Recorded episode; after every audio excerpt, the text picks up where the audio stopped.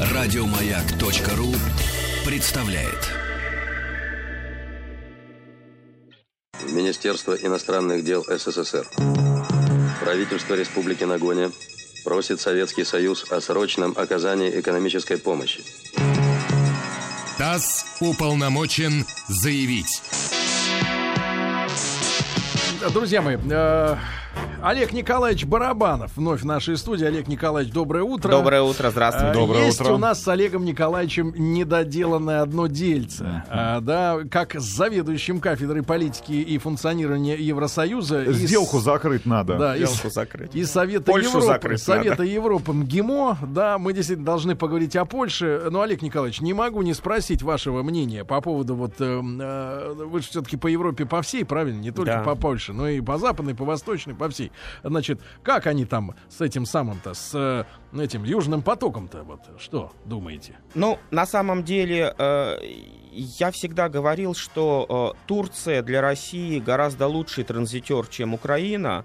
А, И та ситуация, когда а, российский газ ведь уже давно а, по, а, Голубому по потоку. голубому потоку, по подводному трубопроводу через Черное море поступает в Турцию. Если сейчас будут построены новые мощности, Ветки? Ветки, да, и будет построен э, э, э, центр по сжижению газа на турецкой территории, то это да- для нас даже лучше, поскольку мы не будем привязаны к трубе, мы можем экспортировать в союзе с турками этот газ дальше куда угодно, и по Средиземному морю, и по Атлантике. И это открывает перед Россией новые перспективы и новые рынки, поскольку до сегодняшнего дня у нас на рынке сжиженного газа мы работали только на Дальнем Востоке, на Сахалине, в Тихом океане, там японцам и южнокорейцам его продавали. А на Атлантике э, выход на а, сжиженный газ, это, это очень важно, это даже важнее, чем та труба. Ну а болгары пусть э, покупают э, тот же газ, только уже с турецкой наценкой. Мгм. Ну, хорошо. Ну и отказались, э, по большому счету, я так понимаю, 400 миллионов долларов ежегодных платежей от «Газпрома» Да. да. за транзит этого газа по территории Болгарии. Да. Ну что же, э, э, Бог в помощь, да. Значит, Олег Николаевич. Кстати говоря, ситуация очень похожая, потому что в свое Извините. время, при, извините, да, при строительстве Северного потока, а, да, опять Поляки, же, поляки отказались, родные, любимые, конечно, то же конечно, самое, и да. теперь они покупают этот газ У а, немцев. у немцев за 515 долларов.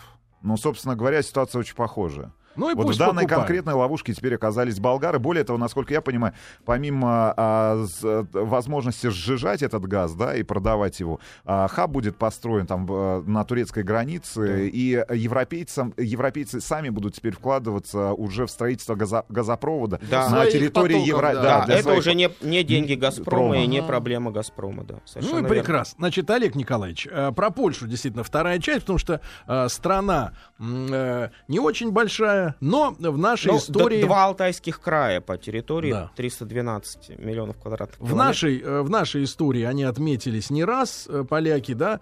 Понятное дело, что э, в большой степени э, проблема в том, что э, крестили Польшу Западная Европа, Да. а не Восточная. И вот это, э, вот это пограничие да, между православием и католицизмом э, дает, к сожалению, себя знать. Хотя сами по себе э, поляки такие же славяне, да, достаточно близкие нам люди. А, По крайней мере, это единственные люди в мире, ну я насколько понимаю, а вот в западном мире, да, которые едят соленые, а не маринованные огурцы.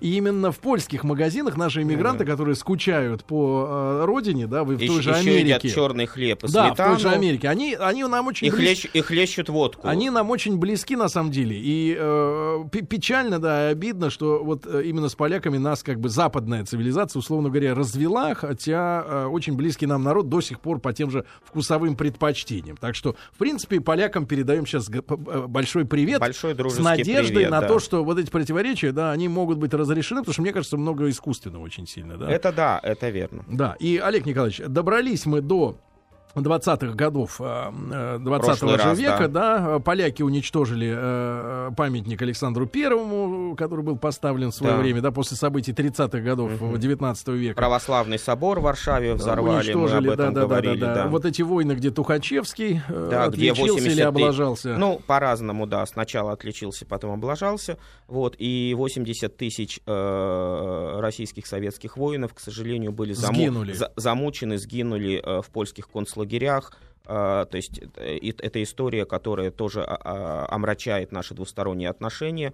Поляки делают все, чтобы затоптать и забыть память об этих людях, но к чести российских историков и к чести российских общественных деятелей мы постоянно им об этом напоминаем и будем Да. напоминать. Да, хорошо, Олег Николаевич. Итак, как же Польша жила э, между войнами? Да? Я так понимаю, что пришел товарищ Юзеф Пилсудский. Да, Кстати, пришел. на этой неделе отмечали его день варенья. Да. Да. Вот. А Пилсудский ведь каторжник, да, такой же революционер, Пилсудский говоря, каторжник, такой же революционер. как и Он- наши. Да, он э, возглавлял польскую социалистическую партию, э, в, за границей, в эмиграции братался и с Лениным, и с Троцким, и с э, эсерами, э, в том числе его подозревали, э, что он сотрудничал э, с Азефом, который был провокатором в эсеровской партии, тоже э, работал по линии провокации с царской охранкой.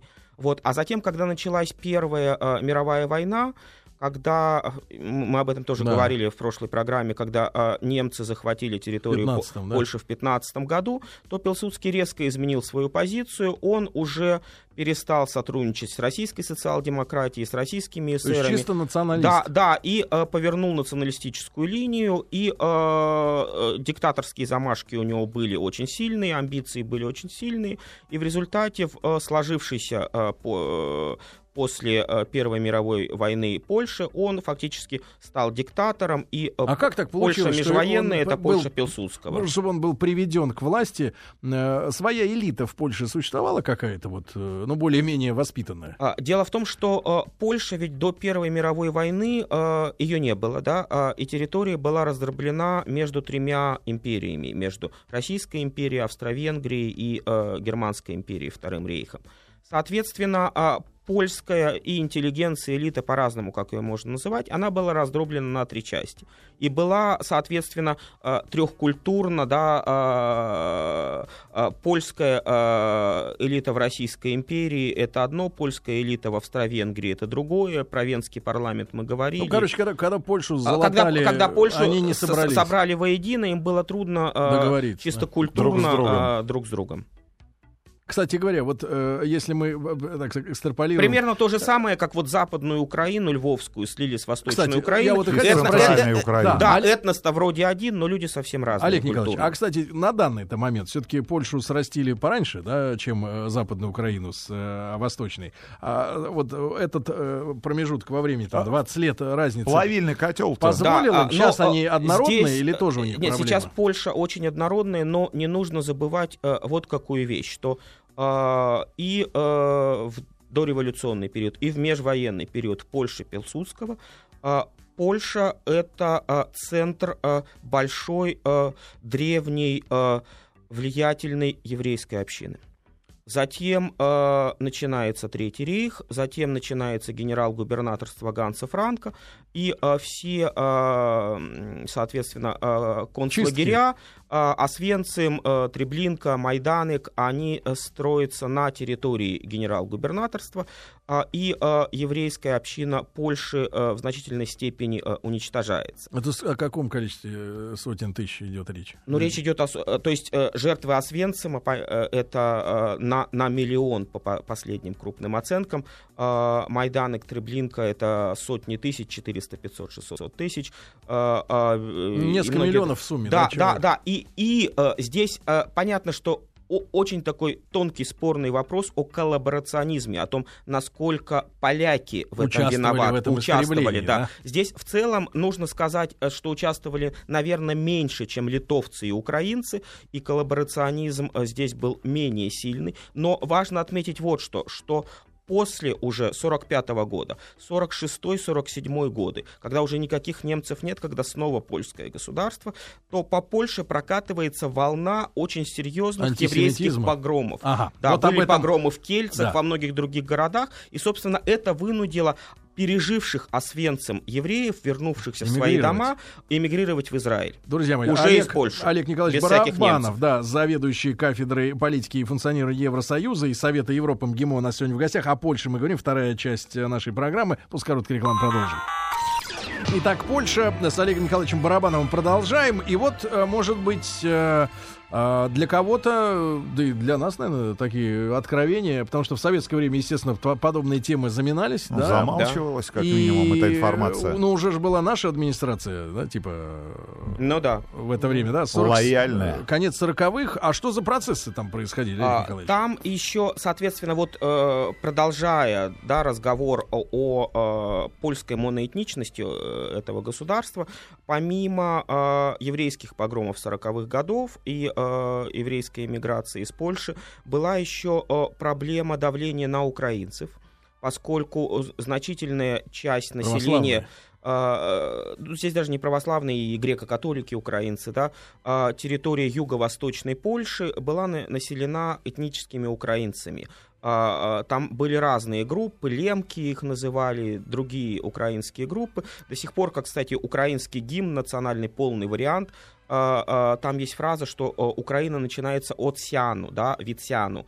Сиан — это река, которая сейчас протекает на территории Польши, и, соответственно, Перемышль, То есть Замостье, претензии есть. Вплоть до, предместья, вплоть до предместья Кракова, там э, жила большая украинская община, и в 1947 году поляки устроили так называемую операцию «Висла», а, по которой было насильственное переселение украинцев вот из их автохтонных родных территорий на юго-востоке э, новых границ Польши на крайний северо-запад Польши, на ту территорию, которую Польша отхапала от Германии по А, итогам Второй мировой войны. Штеттин, Бреслау, вот э, где никакой Польши исторически никогда не было. Немцев оттуда выгнали на территорию Германии, будущей ГДР. Вот, а земли были пустые, и поляки решили заселить их э, украинцами, а, причем распылив, естественно, а, по все, размазав по всей территории, и тем самым фактически уничтожив единство украинской общины в Польше, которая слагалась э, веками. То же самое они делали по отношению к этническим белорусам, которых из Подляшья, из э, района Белостока, который Сталин в 1946 году Белосток подарил от Советского Союза Польше, они тоже переселяли на Запад, и таким образом распыление украинской и белорусской общин, и затем их последующая полонизация привели к тому, что Польша стала действительно одной из самых моноэтничных стран. На уровне Финляндии. Э, ну, по крайней мере, в социалистических странах. э, А что наши на это как смотрели на вот эти переселения? Ну, у нас тоже был порядок, порядке вещей, да? такие? Ну, наши Э, да, перемещения э, в данном случае не вмешивались во внутренние дела дружественного Понятно. Государства. А, Олег Николаевич, чуть-чуть назад, да, Да. вот это межвоенная Польша, да, Да. Пилсудский. Я так Пилсудская понимаю, что он Польша. же умер от цирроз печени, алкаш был. Ну, да, ну что... Пить любил. СССР, каторга, да. Ну, там без этого не проживешь. да. Братания, да. Лениным. да. А вот тот еще тот был мужчина. А, Олег Николаевич, так как Польша жила? На, на, на, на, на какие деньги? Вот образовано новое государство, да, из трех разных кусков. Ну, понятно, там культура, язык, это все здорово, но надо что-то жрать. Ну да. Что а, они делали? а, Они, э, Польша э, традиционно э, сельскохозяйственная страна, и, соответственно, большое сельскохозяйство, они и, и тогда этим активно занимались. Яблоки. Ябл- яблоки, капуста, картошка, соответственно, помидоры, Горилка. горилка, да, ну, зубрувка. Ну, да. Вот, соответственно, сельское хозяйство. Плюс нужно отдать э, должное э, Российской э, империи, российскому наследию в Польше, поскольку а, в, в российской части Польши а, была сформирована очень крупная промышленность. Варшава была крупным промышленным центром Российской империи. А, Лоцк э, был центром а, текстильной промышленности империи. И, соответственно, там были построены крупные предприятия с русским финансовым промышленным капиталом. И, соответственно, вот это имперское наследие поляки уже эксплуатировали под себя. Ну, владельцев, годы. естественно, Владельцев, послали. естественно, да, русских э, убрали. Ну, то есть э, э, потеряли. Элегантно. Да. И э, что за, за режим-то был у него вот, в политическом плане? А, Если поли- он был диктатором. В политическом плане режим был, кстати говоря, ну, он был типичен для межвоенной Центральной Европы. В Литве был такой же режим, иногда его называют режим санации, то есть режим зажимания как бы вот оздоровления через, через диктатуру.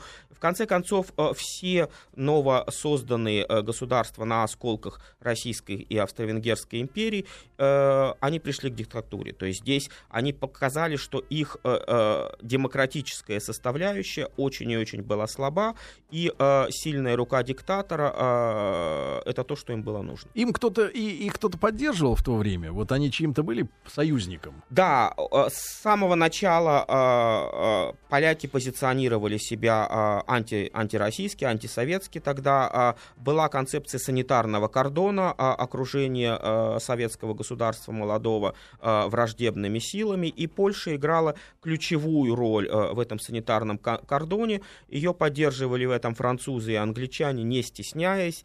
И э, вот эта антисоветская направляющая, соответственно, и польские вооруженные силы затачивались французскими и английскими инструкторами для э, борьбы с э, Советским Союзом. Они же почувствовали, что усиление Германии да, происходит э, в 30-е годы, и понятное дело, куда будет направлена эта сила.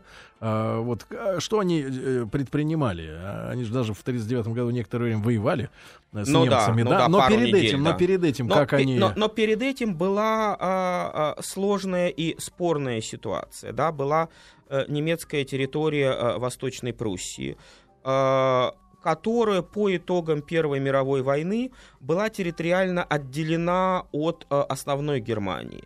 А, поскольку раньше Германская империя вот по всему по берегу. Балтийского моря, от э, Эльбы, от Берлина шла вплоть до Кёнигсберга, то э, после Первой мировой войны Польша получила небольшой э, выход к Балтийскому морю, так называемый э, Данцикский или Гданьский коридор. коридор, да, и, соответственно... Терри... А немцы, соответственно, им предъяву кинули, дайте нам железную дорогу, да, да, да, да, да, совершенно верно. И э, э, территория Германии э, была разорвана, э, железнодорожное сообщение поляки полностью блокировали, э, часто устраивали там какие-то вот акции, провокации, провокации все прочие вещи, при том, ну, что ну, мы уже помним, немцы, да, как... нем, немцы великолепнейшая сеть железных железных дорог, как раз да. в, а, в Поморье Балтийском, она была в Померании, она была немцами построена, и поляки тоже ее хапнули, как они хапнули российскую индустриальную систему Варшавы и Лодзи. И, э, э, ну, они чувствовали, да, что пахнет жареным-то. Ну, в общем, ну, в общем, да. Ну, они надеялись на, на кого? французов и англичан.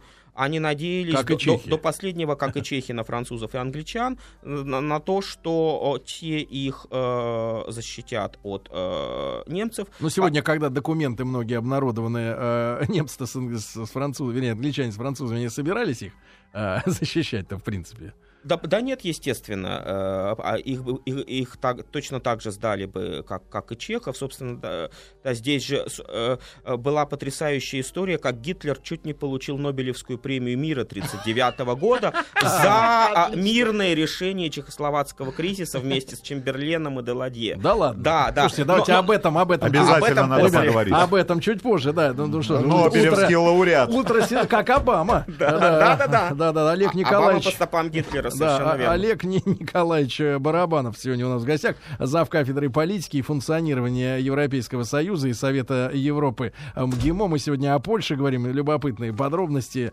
Оставайтесь с нами и после новостей продолжим. Ну что ж, друзья мои, сегодня э, вторая часть программы про Польшу. Э, Польша нас удивляет, да, в частности, э, этническими чистками конца 40-х годов, когда еврейское население выдавливалось, когда переселялись мешавшие единству польской нации белорусы да украинцы, да. Сегодня, кстати, Польша поддерживает Украину, да. да. Ну а зачем поддерживает? Это отдельный вопрос. Все-таки что-то надо им, правильно? От, Но э... о, Львов, о Львове все равно мечтают мечтают, э, да? Мечтают. Львов, польский не город. могут да. забыть. Ну, а если бы, например, э, мечты воплотились, поспокойнее бы на Украине стало бы?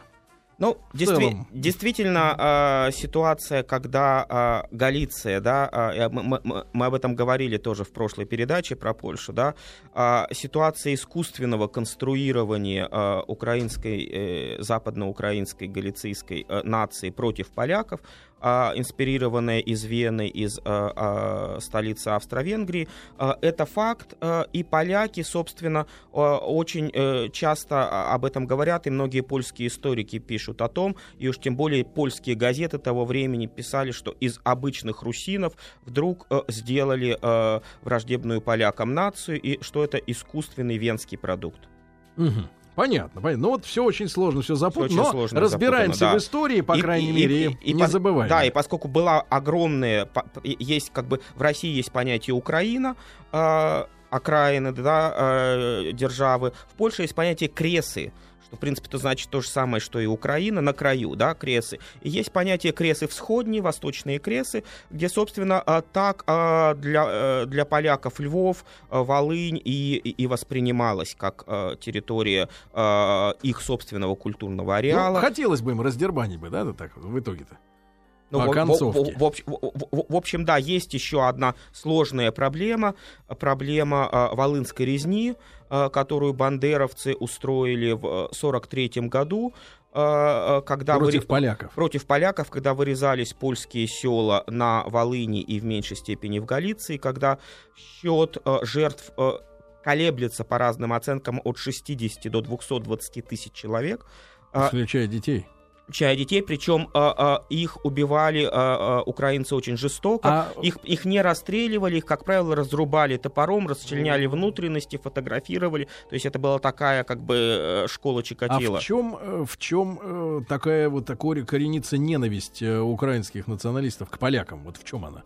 Собственно, и э, бандеровское движение, э, оно же начиналось в 30-е годы как исключительно антипольское, поскольку тогда Галиция, Львов, вся эта территория э, Под поляками входи, была. входила в межвоенную Польшу, да, и... Э, э, э, а те их притесняли? Те их э, притесняли, но не так сильно, не так критично, скажем. Э, не разрубали. Не разрубали на части, и да. А, вот. И э, э, Бандера создавал э, антипольские организации, были, проводились теракты против э, польских функционеров, против тех украинцев, которые были настроены на диалог с польским режимом. Ну, вот сегодня мы знаем, Олег Николаевич, что не может террористическая организация существовать без финансирования. А вот с 30-е годы это кто финансировал? Немцы немцы. А, то есть э, Бандера... Они то с есть, этой то есть, стороны то, подрывали... Да, да, да, да, то есть Бандера получал деньги на антипольскую борьбу от немцев, поскольку, естественно, Гитлер был заинтересован в разложении Польши изнутри. Угу. Так вот, э, Гитлер Нобелевский лауреат. Да, да, э, действительно, это... это, считаешь, Нобелевские лауреаты Гитлер, Горбачев, дальше Обама. Это правда, что Нобелевский комитет в 1939 году рассматривал присудить э, Нобелевскую премию мира за деяния предыдущего 1938 года Гитлеру, Чемберлену и Даладье, что они, а, мирно распилили... что они мирно распилили Чехословакию. Но, а, как вы знаете, Нобелевский комитет принимает решение традиционно в октябре-ноябре, а, тут а, началась... а Гитлер чуть-чуть не дождался, 1 сентября напал на Польшу, подождал бы два месяца. Ну, то есть Гитлеру и был, не нужна уже была был, Нобелевская был бы Нобелевским лауреатом премии и мира. там бы мир установили. Да. Да. Вот, а... Вам обращается да. Нобелевский лауреат Адольф, Адольф Гитлер. Да, а, Олег Николаевич, а, политика... А, ну, две недели, да, сопротивлялись поляки. Да. А, договоренности, я так понимаю, были с нами подписаны э, заранее, да, пакт Молотова-Риббентропа. Да. В Бресте прошел парад. В Бресте э, прошел совместный. совместный военный. Здесь нужно отметить вот что, что... Брест тоже, кстати, наша территория, да, ведь мы же тоже забира... да. забирали, грубо говоря, свое. Да, да. здесь... Крепость наша. Здесь, здесь нужно отметить вот что, вот эту ситуацию о, сентября 1939 года. Действительно, да, была договоренность, э, э, но э, немцы начали боевые действия первыми а, а Советский Союз медлил. А, медлил 2-3 недели, а, и немцы не понимали, почему. И немцы просто по инерции военного движения, по инерции победы, собственно, немцы захватили значительную часть, и Львов они захватывали, и Брест они захватывали, да, и, то есть те территории, которые, согласно э, карте Дог- э, Молотова-Риббентропа, должны были отойти к Советскому Союзу, но поскольку сам Советский Союз не переходил границ, то немцы, э, немцы все это завоевали, но потом, действительно, немцы поступили с военной точки зрения благородно, отошли из этих территорий, э, строго на границу, э, расчерченную Молотовым и Риббентропом, и территория и Галиции со Львовом, и э, Брест отошли к Советскому Союзу, собственно, совместный военный парад. Э, в Бресте он как раз э, э, э, знаменует передачу города от немецких войск советских. Наши польскому населению что предложили? Ну вот, э, которая оказалась в этой нашей, нашей зоне. А, В нашей зоне, собственно, польского населения было немного. А, а, потому что а, к территории Советского Союза отошли Западная Белоруссия а, от Барановичи до Бреста и Западная Украина. Соответственно, там были вот особенно на Западной Украине польские села. И, и- но тем не- которые не вырезаны ко- были. которые к тому вре- времени, да, Бандера еще не вырезал, но тем не менее основная а, проблема была а, а, украинско-польских отношений, поскольку когда только Львов перешел к Советскому Союзу в 1939 году, в городе Львове, естественно, жило много поляков. А, Округа сельская, галицийская была украинской, но а, в городе жило много поляков. И, а, а, а, соответственно, украинцы, Украинская ССР, э, украинская государственность, пусть в советской форме, восстанавливается во Львове. И здесь уже в какой-то степени э, украинцы начали давить на поляков. И с 1939 по 1941 год украинская администрация, установленная во Львове, она поляков давила. И высылки в Сибирь оттуда начались, собственно, с поляков а не с украинцев. Мгм. до А 41-го что года. творилось э, в Германии, вот под, под, под немцами в Польше? А, Под немцами До, с- э, э, создается до, да. генерал-губерна- так называемое генерал-губернаторство. А, а, Территория, которая а, формально, она занимала переходный статус. Кто-то считал, что генерал-губернаторство это часть большого э, немецкого рейха, кто-то считал, что генерал-губернаторство это отдельно, но во всяком случае э, э, э, там был некий особый статус. Генерал и очень интересная фигура, генерал-губернатор вот этой Польши, Ганс Франк, э, его потом повесят на Нюрнбергском трибунале. Но э, что самое интересное, Ганс Франк наполовину еврей.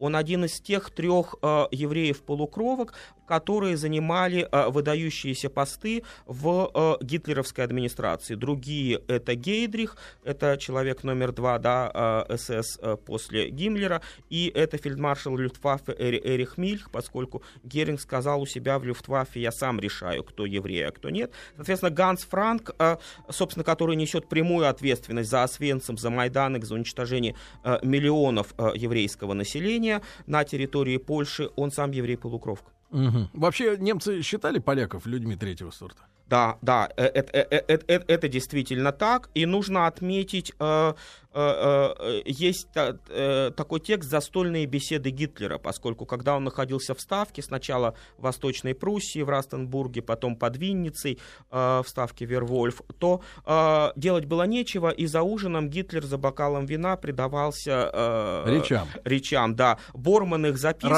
Работали э, диктофоны. И, соответственно, там... э, Включите ваши магнитофоны. презрение к полякам э, происходило из речи в речь, из разговора в разговор, и было очень сильным. Мгм. А, Олег Николаевич, а, вот мы знаем, что существовали и эстонская, и литовская, да, там, по-моему, латыши, э, ну, там СС-подразделения, польская. Литовская, литовская нет. Литовская нет, То есть лат- ли- латышская. ли- ли- ли- литовцев немцы четко держали в Унтерменшен, поскольку им не дали создать свой батальон СС. Мгм. А полякам тоже По- Поляка, поляков тоже не дали. не разрешили. Да. А, да, Это, а, это только эстонцы, литовцы и украинцы. а, ну вот советское время мы примерно помним, Олег эстонцы, Николаевич. латыши, Но украинцы. а, давайте тогда э, э, перейдем к интересным вещам. А, события 80-го да, года. э, Войцех Ярузельский с одной стороны и Лех Валенса с Да. другой. Насколько это внутренний проект Польши? Вот всегда интересовал. Или все-таки проект, годы. который был интересен за пределами Нет, е- е- там, е- стран Варшавского е- договора? Естественно, что э, вот это... из-за чего там, Да. собственно говоря, возникли в Да, этих э, а, Гданьске я бы, проблемы? Я бы отошел э, в 78 год, поскольку Давайте. э, основа не Валенса, основа избрания краковского кардинала Кароля Войтылы папой римским Иоанном Павлом II, вторым, которое случилось в 78 году за два года Мгм. до этого. И это, естественно, привело к э, резкой, к понятной активизации прокатолических, прозападных настроений в Польше и, соответственно, антисоциалистических. И Валенса, убежденный католик, э, э, Валенса всегда носил значок с изображением Богоматери Ченстаховской, одна из самых почитаемых да, польских святынь католических. И, То есть это религиозное восстание? Это, это во многом восстание, инспирированное Ватиканом, инспирированное польским папой, и, э, ну, естественно, поддержанное и а американцами, можно, можно считать, можно. можно считать, что э, Иоанна Павла II для того и назначили э, кардиналом, э, чтобы в Польше э, начать мутить ну, тему. Оч- ну, отчасти да, хотя я думаю, о кон- на конклаве, э, как- который его избирал, об этом речи не было. Помните, у нас когда-то была с вами передача О Ватикане. Про, про, про Ватикан в этой же серии ТАСС уполномочен заявить. И там была в 1978 году очень странная ситуация, поскольку до этого, за 33 дня до этого, избрали другого папу, Иоанна Павла I, э, итальянского кардинала, который начал бороться с коррупцией в Ватикане, который начал чистить Ватиканский банк. Очень какая-то А, мутная да, и- история слишком активно. Да, и, нарисовывается. и через 33 дня он тихо умер в своей постели. А главным э, директором, если можно так сказать, Ватиканского банка, он назывался Институт религиозных дел, был литовский епископ Пал, По- Повилос Марцинкус.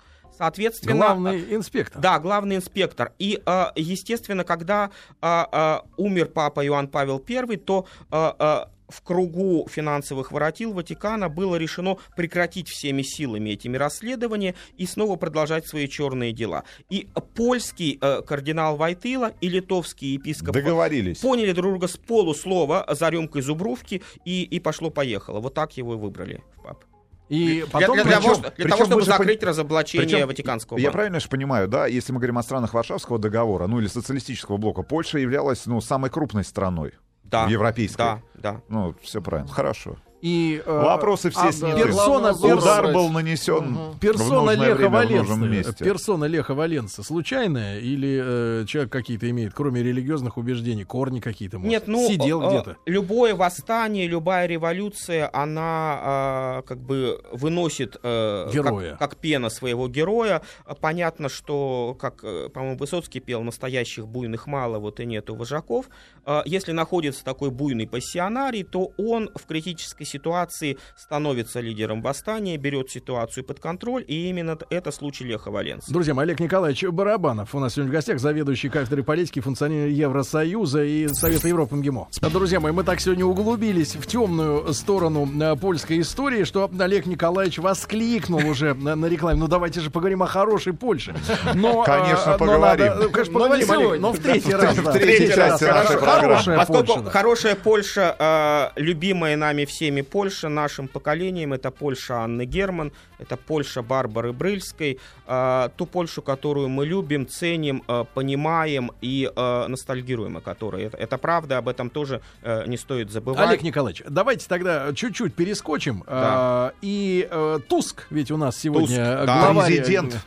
Президент. э, главарь Европы, да? На Да. сколько? На год, на полгода? На два с половиной. На два с половиной. Ничего себе. Что от него ожидать? Вот, Олег Николаевич, давайте расскажите. И Ну, что за политик? Что да, за калач? О хорошей Польше поговорим. Да, Конечно. хороший, ладно, Хорошо. Там есть о чем поговорить еще. Вспомнили Анну Герман и снова погружаемся. Вот Туск э, э, э, сложная и спорная фигура. Понятно, что он на днях э, э, тоже отметился в русофобии, э, тоже сказанул речугу о том, что Россия это не стратегический партнер ЕС, а стратегическая проблема для ЕС. И, соответственно, А проблему-то надо решать, а да? проблему-то надо решать, да. И решать надо вот и так решать вот. надо каленым железом, да. Да. Вот, а, и, но здесь есть э, два аспекта. Первое, то, что Туску сейчас придется бороться за власть внутри Европейского Союза, поскольку его предшественник, э, председатель Европейского Совета Херман Ван Ромпей, бельгиец, вот этот вот э, лысенький с Помним его. пушком на голове, да, а, а, он фактически не вышел за рамки свадебного генерала. А, И а, кроме церемониальных функций, председатель Еврокомиссии, председатель основного исполнительного органа Евросоюза, тогда португалец Борозу, ему ничего не дал. А, а Туск, естественно, а, хочет большего. И а, Туск а, повел о, в этот месяц атаку на вновь избранного председателя Еврокомиссии, люксембургского А премьера чтобы нам Юнкера. понимать, что за Еврокомиссия? Это аналог чего так? Еврокомиссия аналог правительства, условно говоря. Но Еврокомиссия Ну, то была есть типа премьер-министр. а, Да. Условно, да, ну, можно сказать так. Еврокомиссия была всегда, а, каждая страна делегировала своего человека, и они формировали на полгода, такое... да, по-моему? Нет, на, на, на, на 5 лет. На На 5, пять лет. на пять лет. И э, они формировали, э, условно говоря, очень условно, правительство ЕС. А, а пять лет назад было принято решение, что этого мало, что еще должен быть председатель Европейского Совета, как бы как президент ЕС, тоже очень грубо и условно упрощая ситуацию. И вот на него выбрали э, Ван Ромпея, у Ван Ромпея ничего не получилось.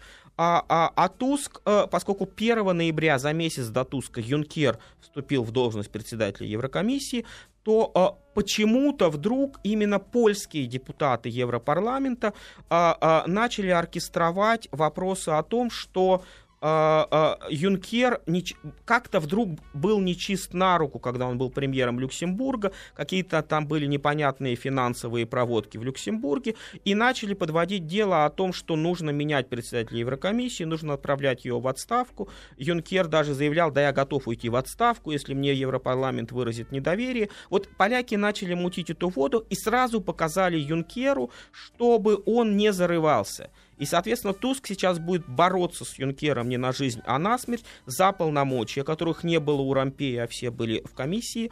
И, соответственно, вот эта внутренняя борьба, дележ кресел, стульев, э, Олег Николаевич, а э, чтобы... может отвлечь его от русофобии. Чтобы мы понимали просто, мы понимаем, что а, в экономика Европы де- держится на Франции и Германии, что столица, Давайте так, на Германии. столица, На. Германии. столица в Брюсселе, да, находится формальная, Да, да, да. там же НАТО. Там же А, НАТО. Значит, политическая сегодняшняя система Западной Европы создана планом Маршалла, грубо говоря, американцами. А кто рулит вообще вот в европейской политике? Может быть, наивный вопрос, но тем не менее. Вот эта вся Ну возня, да, Туск, та- та- не та- Туск, там, там, это там- все понятно. Там на самом деле броуновское движение отчасти. И, э, Вот эта бюрократская бю- бюро- армия, это Да, бюро- бюрократская армия ЕС одна из самых сложных бюрократий мира. Сложно управляемых и неэффективных. И это показывает и финансовый кризис, и постоянные э, проблемы, когда минимальный вопрос э, решить абсолютно невозможно, поскольку все тонет в разных полномочиях. Э, права э, на инициативу ни у кого нет.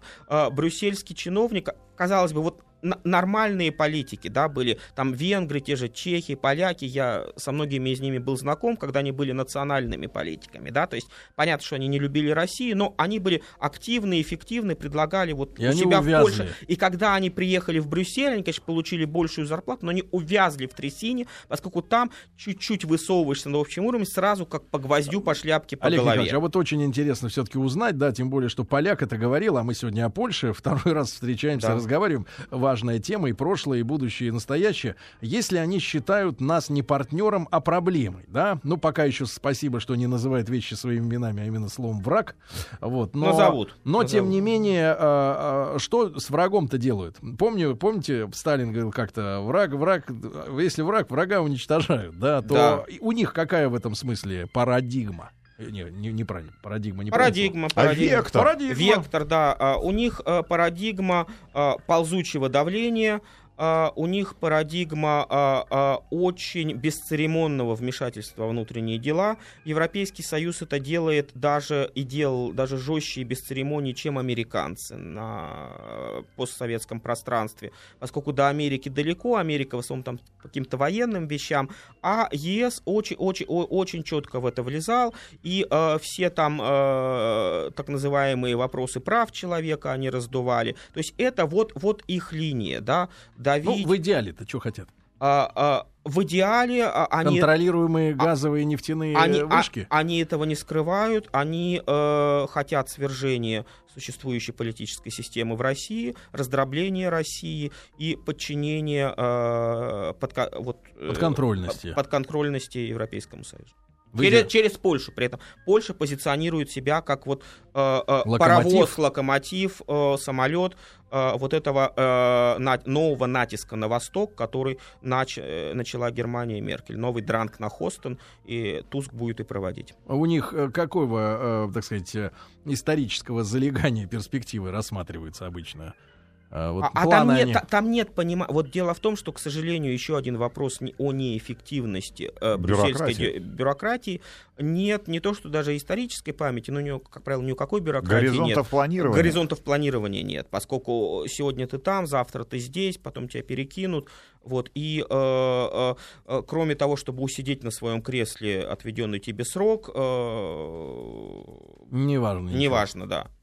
Понятно, понятно. Принцип курятника. А, клюешь ближнего, гадишь на того, кто ниже, и пытаешься карабкаться, карабкаться выше. Вот это механизм поведения брюссельского чиновника. Понятно. А, Олег Николаевич, ну и короткая просто иллюстрация. Сегодня а, вот среднестатистический поляк насколько экономически хорошо себя чувствует? А, коротко? Среднестатистический поляк свалил из Польши. А, Собственно, это началось еще в 90-е годы. А, Ирландии. Польский сантехник, это стало символом, да, а, Миграции? миграции, соответственно, все грязные, грубые должности в Париже, в Германии, в Великобритании заняты поляками. Рынок проституток от Италии до Амстердама занят польками. Это началось с 90-х годов. Соответственно, вот евро-мечта а, поляков — это проститутка для девушек и сантехник для юношей. Ну, бывает и в рамках вариант- но большого и возможные- мощного но Европейского возможные варианты, Олег. Николаевич. Сейчас Ну вот Туск, возможно ста- Туск стал президентом, вариантом, да. да. Олег На два Николаевич с половиной года. Барабанов. Б- Благодарим искренне зав. кафедры политики и функционирования Евросоюза, Совета Европы МГИМО. Олег Николаевич, огромное спасибо. Спасибо вам. Ребята, вам хорошего дня. До завтра. Пока. Еще больше подкастов на радиомаяк.ру.